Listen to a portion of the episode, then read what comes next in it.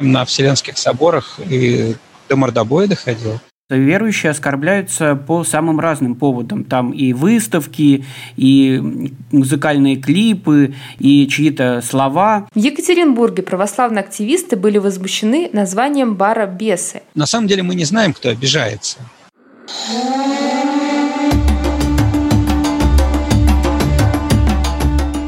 Всем привет! Это подкаст «Цифровое средневековье», который делают сотрудники Центра защиты прав СМИ. Меня зовут Анна Кумицкая, и вместе со мной подкаст ведет Роман Жолудь. Здравствуйте. Сегодня мы будем разговаривать о том, как в России преследуют за оскорбление чувств верующих, как наказывают и за что наказывают по 148 статье Уголовного кодекса. Почему мы решили взять эту тему? Начиная с октября этого года Европу сотрясают теракты и акции протеста из-за распространения карикатур на пророка Мухаммеда. Конечно, очевидно, что терроризм – это зло, с которым нужно бороться. Но, тем не менее, кроме террористов, есть действительно еще огромное количество людей, которые очень болезненно реагируют, когда над их религией, над их верой начинают смеяться, шутить или как-то ее критиковать. В России после знаменитой акции «Пусси в храме Христа Спасителя» ввели уголовную ответственность за оскорбление чувств верующих. Это 148 статья Уголовного кодекса. И вот о том, как она применяется, мы и решили поговорить в этом выпуске подкаста. Для начала мы обратились к данным, которые собраны на сайте информационно-аналитического центра «Сова». Там, кроме всего прочего, описываются случаи оскорбления чувств верующих в нашей стране – и вот что нам удалось найти за 2020 год.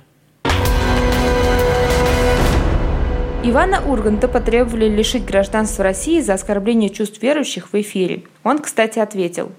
Так вот, я хочу еще раз подчеркнуть. Мы не хотели никого обидеть. Это была, я бы так сказал, это не была запланированная акция по глумлению над христианскими ценностями, как утверждают некоторыми. Это была просто не самая удачная попытка пошутить в совершенно неподходящий для этого день.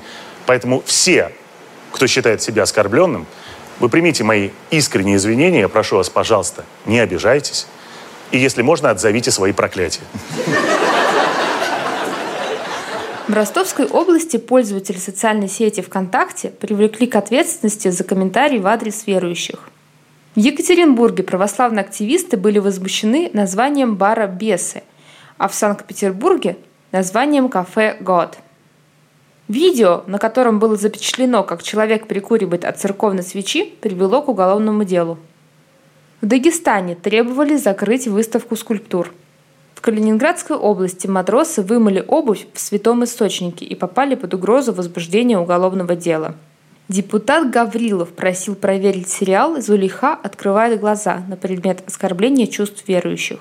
В Татарстане полицию возмутил видеоролик, где девушка танцует на фоне мечети – Православные активисты требовали ответ от руководства московского метро за слова «молитвой делу не поможешь». Спектакль по произведению Владимира Сорокина вызвал протесты среди православных организаций. Казаки Челябинска были возмущены клипом Шнура «Иисус».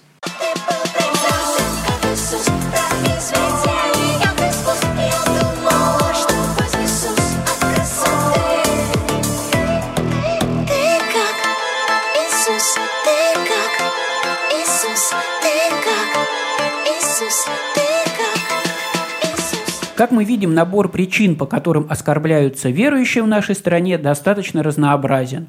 Тут тебе и действия матросов, и клипы музыкантов, и работы скульпторов, и даже видеоролики с танцующими девушками. Обсудить все эти случаи мы решили с руководителем информационно-аналитического центра «Сова» Александром Верховским – Добрый день. Добрый день. Э, я бы хотел начать с вопроса, наверное, такого ну, достаточно глобального. Вот на ваш взгляд, как специалиста, который э, занимается в том числе и вопросами религии в обществе, э, вопросами вот этих религиозных взаимодействий внутри общества, вот то, что происходит сейчас в Европе, это что? Это выросло такое террористическое движение религиозное, очень сильное? Или, может быть, это что-то более глобальное? Может быть, это конфликт цивилизации? Цивилизации, цивилизации исламской и европейской? Как вы считаете? Ну, я думаю, конфликт цивилизации – это неудачная концепция, он просто плохо объясняет хоть что-нибудь происходящим, потому что нет таких субъектов действия, как цивилизация. Есть всегда некие движения. Они, разумеется, могут себя представлять э, не знаю, авангардом какой-то цивилизации или чего угодно. Э, группы и движения, действующие от имени ислама, например, очень многообразны. И они могут сходиться и расходиться почти по всем вообще возможным поводам. Поэтому тут никакого такого единого фронта нет. Э, а что есть, это действительно проблема некоторой радикализации, которая есть в среде мусульманского населения европейского. На это можно посмотреть по-разному. Можно говорить о том, что мусульмане радикализуются, но точнее было бы сказать, наверное, что просто те формы радикализации, которые вообще всегда присутствовали и присутствуют в европейском обществе, они просто сейчас затрагивают в том числе вот эти мусульманские ну, какие-то группы населения, и, соответственно, там принимают другую идеологическую форму. Скажите, а у нас все спокойнее в этом смысле или это так кажется? У нас спокойнее, конечно. Э, это связано много с чем. В значительной степени это связано со структурой э, миграции, которая отличается у нас сильно от европейской. Э, и разная политика правоохранительных органов. Ну, у нас, скажем, главный очаг географический именно такого боевого радикального политического ислама был всегда Северный Кавказ, но мы знаем, что оттуда очень много людей уехало просто, когда была в разгаре война в Сирии, и они не вернулись. То есть есть еще и такой просто момент. Если бы они не уехали туда, то они бы воевали здесь. А то, что касается не э, исламистов радикально настроенных, а представителей других религий, вот у нас же сейчас достаточно много, ну, как мне кажется, агрессивно настроенных православных групп, так называемых православных активистов, движение 40 сороков, например. Ну, конечно, агрессивных людей вообще на свете много. Ну, просто 40 сороков не совершали терактов. 40 сороков максимум способны на драку. Ну, по крайней мере, пока ситуация такова. Разумеется, были и попытки реальных терактов со стороны православных активистов. Вот была, помните, история про человека, который там на грузовике со взрывчаткой въехал в кинотеатр, но это вот во время борьбы с фильмом «Матильда». Но это все-таки экзотика. Такие случаи очень редки в этой среде. Э, это не значит, что это не изменится. Когда нельзя знать. Но в целом, вот действительно, не знаю, на душу населения, грубо говоря, у нас религиозных радикалов меньше сейчас. Я посмотрел э, мониторинг э, центра «Сова» вот, по поводу чувств верующих. Там достаточно такая разнообразная картина получается. Верующие оскорбляются по самым разным поводам. Там и выставки, и музыкальные клипы, и чьи-то слова – то есть все очень по-разному. Но есть, может быть, какие-то тренды, какие-то тенденции. Вы замечаете, вот, э, на что чаще всего болезненно реагируют э, представители религиозных организаций? А, я, прежде чем ответить на этот вопрос, хотел бы только одно сделать замечание, что мы так интересно переходим в разговоре от э, религиозно мотивированного террора к оскорблению чувств – здесь как бы презюмируется связь между этими явлениями. А связь это, прямо скажем, на самом деле довольно условная. То есть люди, которые совершают э, какие-то физические атаки, мотивированные своими религиозно-политическими воззрениями, они вот это все оскорбление чувств на самом деле используют как предлог. Это не, не то, что человек прям оскорбился и пошел напал. Такого практически не бывает. Э, всегда речь идет именно о действий каких-то радикальных групп, которые используют это просто как средство мобилизации. И вопрос в том, как общество должно вообще на это реагировать. Один из аргументов в пользу введения законодательства о защите религиозных чувств был как раз предотвратить таким образом радикализацию. Но это, на мой взгляд, ложная позиция. Вы считаете, это не работает, да? Нет, почему? Все на свете может работать, но это очень, это очень слабая позиция для общества. То есть получается, что, грубо говоря, просто не надо злить людей, которые могут себя плохо повести. Давайте отнесем эту теорию к уличным хулиганам, например. не очень хорошо получится. Э, возвращаясь к тому, на что обижаются, обижаются, кстати, не именно представители религиозных организаций. Они не представители. Это просто разные люди, религиозно мотивированные. Или, кстати, нерелигиозно мотивированные. Вот недавно граждане жаловались на митрополита Белгородского э, как раз за то, что он, наоборот, на неверу... про неверующих нехорошо сказал. Но в этом случае, правда, уголовное дело заведено не было. Там после длительной тяжбы. А вообще мы знаем по делам, что, во-первых, в основном речь идет именно о православных чувствах, не каких-то других, хотя иногда и мусульманских или буддистских, скажем. На что жалуются? Чаще всего на действия, которые представляются провокативными. Э, неважно, они могут, наверное, с точки зрения самого деятеля являться актом искусства, могут являться шуткой, могут являться, правда, попыткой нахамить, по-простому говоря. Но теми, кто, собственно, обращается в правоохранительные органы, воспринимается как провокация. И это не всегда адекватное восприятие, но, но такое ощущение, что это именно так. Шутка так может быть воспринята, а может быть воспринято реально провокативное действие. Мне кажется, в основном это вот такие вещи. Хотя, разумеется, бывают самые экзотические случаи. Крайний пример – это когда э, человек был привлечен к ответственности за публикацию текста критического очень, в общем, довольно резкого по отношению к православной церкви, в целом, даже не именно к русской православной церкви, который базировался на критике, опирающейся на гностиков второго века. Э, то есть этот текст был, в общем, классическим э, еретическим текстом, если говорить церковным языком. И получилось, что человека привлекали за ересь, что совсем уже никуда не годится, очевидно. Но, тем не менее, это тоже случилось. Это даже не было провокацией, это была такая, ну, в каком-то смысле типичная э, межконфессиональная дискуссия, так выразиться. Ну, может, богословская полемика, да, может быть, так это назвать. Ну, она, она бывает очень резкой, как мы знаем, на Вселенских соборах и до мордобоя доходил. Вот я тоже заметил, э, что подавляющее большинство случаев связаны э, именно с православными. То есть э, чаще всего обижаются православные христиане, представители РПЦ. Как вы считаете, это просто такое статистическое явление, потому что у нас в стране православных христиан большинство? Или это связано еще с какой-то другой причиной? Ну, статистика тут, конечно, имеет значение, это понятно. Но на самом деле мы не знаем, кто обижается. Мы знаем, по каким случаям проводятся проверки, и, и точно мы знаем, про как, по каким случаям заводятся уголовные дела. А ведь в большинстве случаев, я уверен, э, всевозможные письма в органы просто заканчиваются ничем. Ну, как это обычно и бывает в нормальной жизни. Э, поэтому э, мы на самом деле не очень понимаем, как распределяются обиды, зато мы знаем, как распределяется реакция правоохранительных органов. А они, разумеется, э, будут защищать те религиозные течения, которые представляются им мейнстримными. Ну и являются, собственно, мейнстримными. Потому что это безопасно, потому что это лояльно. Тут у тебя меньше шансов нарваться на какую-то неожиданность. Поэтому, я думаю, так это и происходит.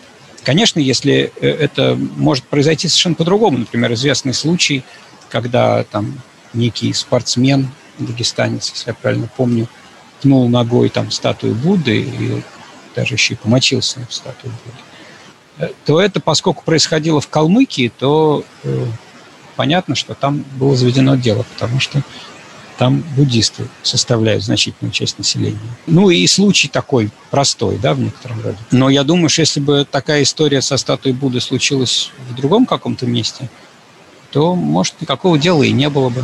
Мы не можем это утверждать, но это кажется правдоподобным.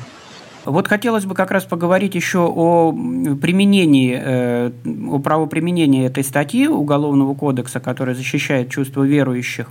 Вот э, у нас в Центре защиты прав СМИ э, юристы очень часто сталкиваются ну, с достаточно абсурдными обвинениями, которые выдвигают прокуратуры, Роскомнадзор по отношению к журналистам и средствам массовой информации. Вот насколько адекватная практика применения этой статьи вот, с вашей точки зрения?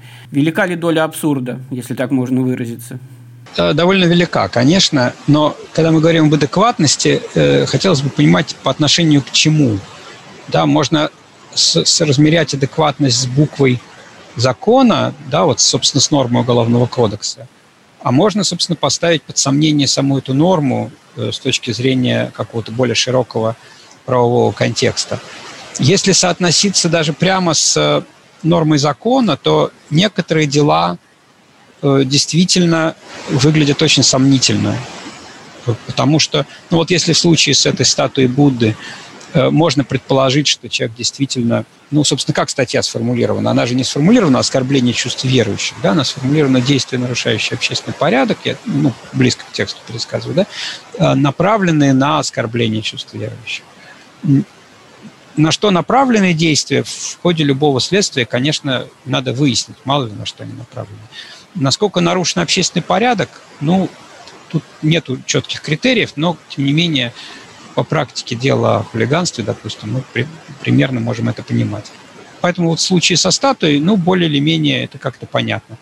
А, например, вот сейчас свежее дело расследуется, где молодой человек, ну, действительно 18-летний молодой, там, прикурил сигарету от свечки в церкви, записал видео на ТикТок, это выложил.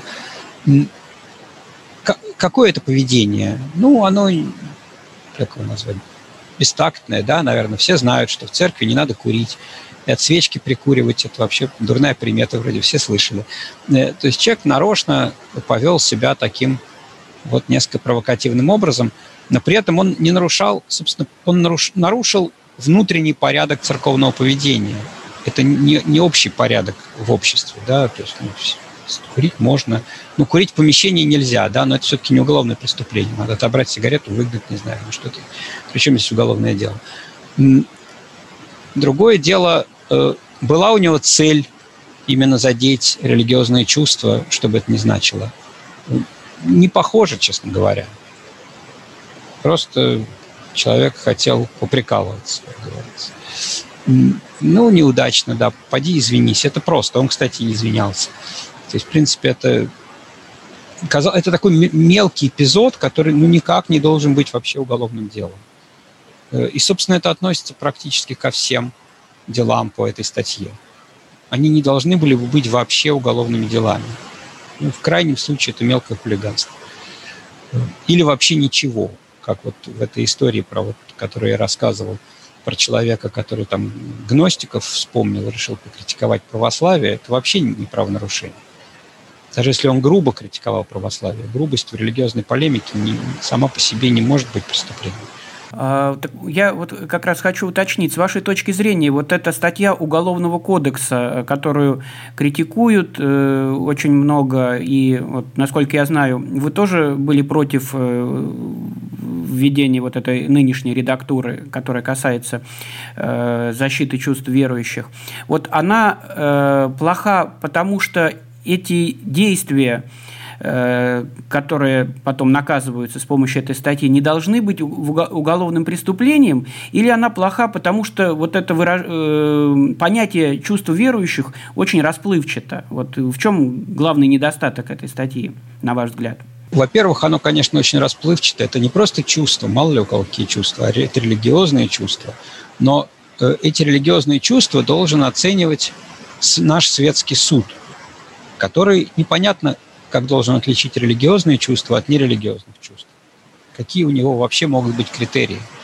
Э, это действительно очень загадочно, и поэтому э, издержки и вся, ну, некий произвол э, совершенно неизбежен при правоприменении, что само по себе плохо, разумеется, с такой формулировкой. Но вообще надо признать, что мы совсем не единственная страна, у которой есть такие формулировки в законодательстве, в уголовном в том числе они есть на вскидку там Польши, Испании, Австрии, но не только в католических, это там Швейцарии, в Латвии, допустим, есть. В сущности, это смягченная форма законодательства о богохульстве, поскольку э, существует практически консенсус э, на международном уровне, что богохульство не должно криминализоваться. Оно кое-где все еще криминализовано в Европе, но мало где уже, но в чистом виде. То э, Тут смещается как бы объект защиты с сакральных объектов на, собственно, людей.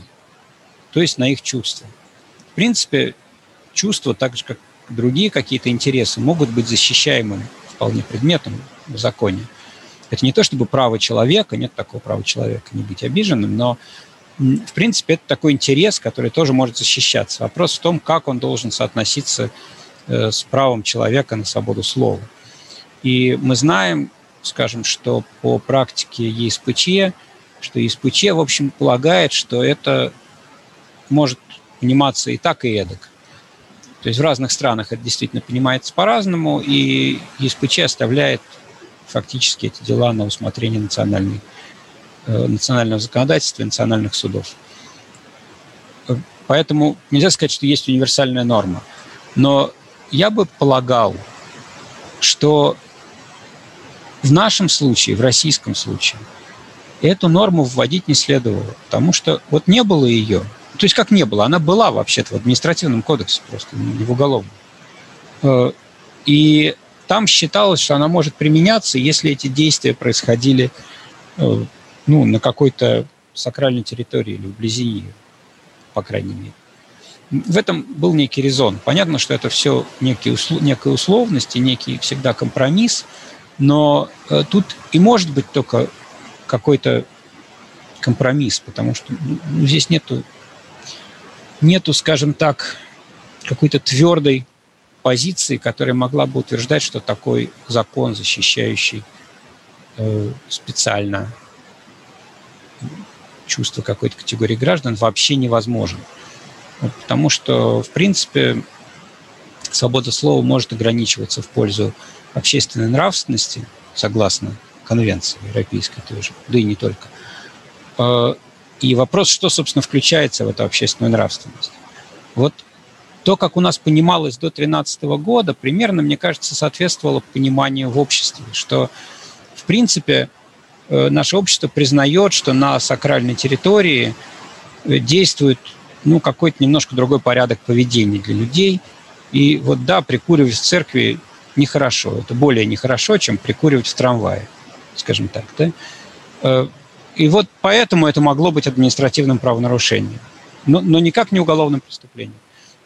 Вот это был, мне кажется, разумный компромисс. И к нему, собственно, и следовало бы вернуться. Потому что то, что есть сейчас, это выходит за, общ, за общепринятые представления об общественной нравственности. Ну, ну вот смотрите, э, прикуривать э, от свечки в церкви, понятно, да, это похоже на какую-то мелкую хулиганскую выходку. Но вот э, очень много кейсов, э, связанных э, с защитой чувств верующих, связаны не столько с поведением людей в каких-то сакральных местах, а с публичными высказываниями, вот, с выкладываниями какого-то видео. Вот девушка станцевала на фоне мечети в Казани, например.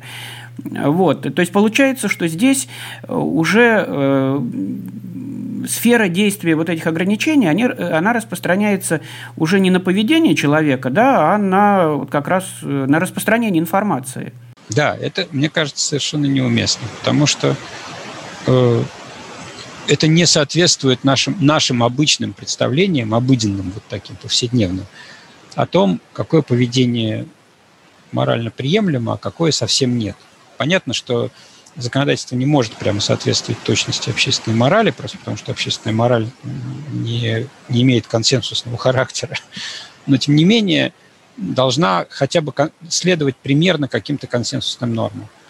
Да, у нас в обществе принято, что можно высказываться на разные темы. Это сейчас э, вдруг стали говорить, в последнее время особенно, что вот у нашего общества такое особенное, что у нас не принято шутить э, на религиозные темы.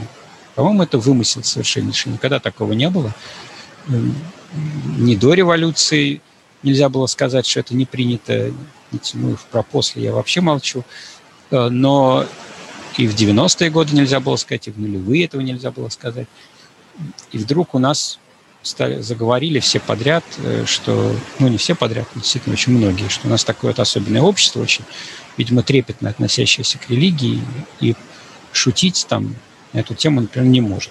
Почему вдруг оно стало не мочь, неизвестно. Как мы видим, уголовные дела об оскорблении чувств верующих чаще всего возбуждают не в отношении журналистов. Но это не значит, что журналистам и СМИ не достается в этом плане, их не контролируют и за ними не следят. Об этом рассказывает директор и ведущий юрист Центра защиты прав СМИ Галина Арапова. Если в средствах массовой информации появляются тексты, э, либо комментарии э, читателей, в которых есть признаки языка вражды ну, в форме разжигания религиозной розни, э, который также может толковаться правоприменительными правоохранительными органами, правоприменителями другими, как э, оскорбление чувств верующих, то в таком случае у Роскомнадзора есть более мягкие инструменты, нежели чем сразу уголовный кодекс и уголовное дело. Э, Роскомнадзор в такой ситуации может направить уведомление редакции и обратить внимание редактора на то, что в тексте таком-то, расположенном по такой-то там ссылке, есть признаки злоупотребления свободы массовой информации. Как правило, Роскомнадзор в таком случае Э, предлагает э, внести изменения, какую-то корректуру внести. Чаще это, конечно, касается не журналистских текстов, а именно комментариев э, читателей. Если же такой язык вражды присутствует именно в тексте авторском, журналистском, который публиковала редакция, то в данной ситуации Роскомнадзор чуть более жестко действует. И даже это жесткое действие Роскомнадзора, которое я называю чуть более жестко, оно все-таки, это, конечно, не уголовное дело и не э, там, серьезные э, там, штрафы или там, э, другая ответственность. Это предупреждение по статье 4 закона о СМИ о злоупотреблении свободы массовой информации. Два предупреждения в течение года, полученных редакцией средств массовой информации, могут влечь э, подачу Роскомнадзором в суд э, заявление о прекращении действия э, свидетельства о регистрации СМИ. То есть, по сути дела, Роскомнадзор может инициировать, не обязан, но может это сделать, инициировать процедуру э, закрытия средств массовой информации через отзыв свидетельства о регистрации. И тогда они не могут выпускать дальше СМИ под этим названием. Вот Роскомнадзор часто выдает вот такие предупреждения, но очень редко инициирует э, отзыв свидетельства о регистрации. Поэтому, конечно, вот эти черные метки в виде предупреждения редакциям СМИ по статье 4, они достаточно распространены, они все равно являются таким вот э, предупреждением, такой сигнальной карточкой э, серьезной, но они в том числе являются предметом для обжалования. Редакция обязательно должна обжаловать это. Это может также вылиться в, некоторые, в некоторых ситуациях в штрафы, но редко бывает, что штрафы являются следствием предупреждения, связанного с текстами, где есть признаки оскорбления чувств верующих. У нас было несколько таких дел, во всех случаях Роскомнадзор ограничивался только предупреждениями. На этом наш подкаст подходит к концу. Над выпуском работали сотрудники Центра защиты прав СМИ Анна Кумицкая и Роман Желудь. Обязательно подписывайтесь на нас, ставьте лайки, и если вам нравятся наши подкасты, видео, тексты и вообще работа Центра, то вы можете поддержать нас – по ссылке, которую мы оставим в описании к этому подкасту. И оскорбляйтесь как можно реже, потому что человека, уверенного в себе, оскорбить очень сложно. До следующей встречи. Центр защиты прав СМИ. Читайте нас на сайте MMDC.ru, подписывайтесь на Фейсбуке и смотрите наши видео на YouTube. Наш проект во Вконтакте «Правила выживания в сети». Канал в Телеграме «Цифровое Средневековье». Центр защиты прав СМИ включен Минюстом России в реестр некоммерческих организаций, выполняющих функции иностранного агента. Мы считаем это решение незаконным и добиваемся его отмены.